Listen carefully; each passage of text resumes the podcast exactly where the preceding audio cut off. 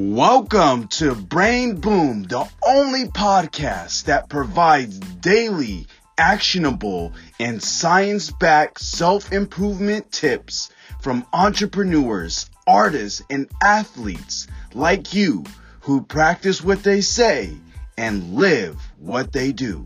Let's start leveling up your life with your host, Matt West. Who is Kenny? Kenny is a dancer, author, entrepreneur, father, man of God, and dancer and lover of people.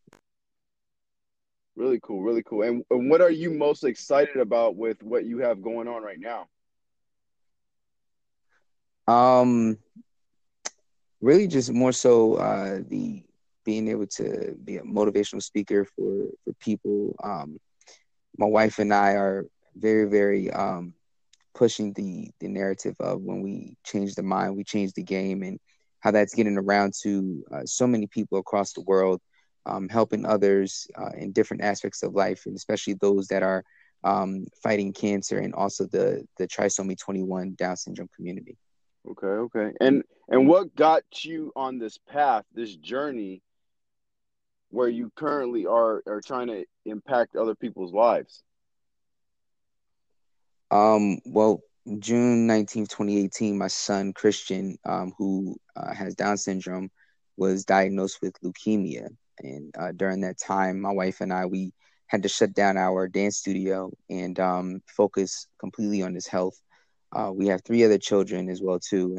And during that time, we were in the hospital for about 149 days straight, in and out of the hospital, doing about 5 rounds of chemotherapy. And, I danced for him every single day to keep him happy. Setting the atmosphere was extremely important for us when we were dealing with leukemia. Me being a dancer, that's what I do. I just use my gift to help my son defeat cancer in half the time that he was expected to.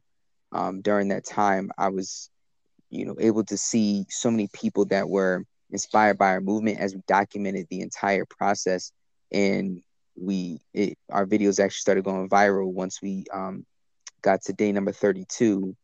When the Level Up Challenge came out by Sierra, we actually did the Level Up Challenge and ended up being the winners of the Level Up Challenge by Sierra. And from there, people were just in tune to our story. And I noticed that there were more people out there that needed inspiration, needed help, needed motivation, dealing with different types of adversity and whatever it is that they're dealing with in life. So, I took the ball and ran with it and just wanted to continue to do more to serve people.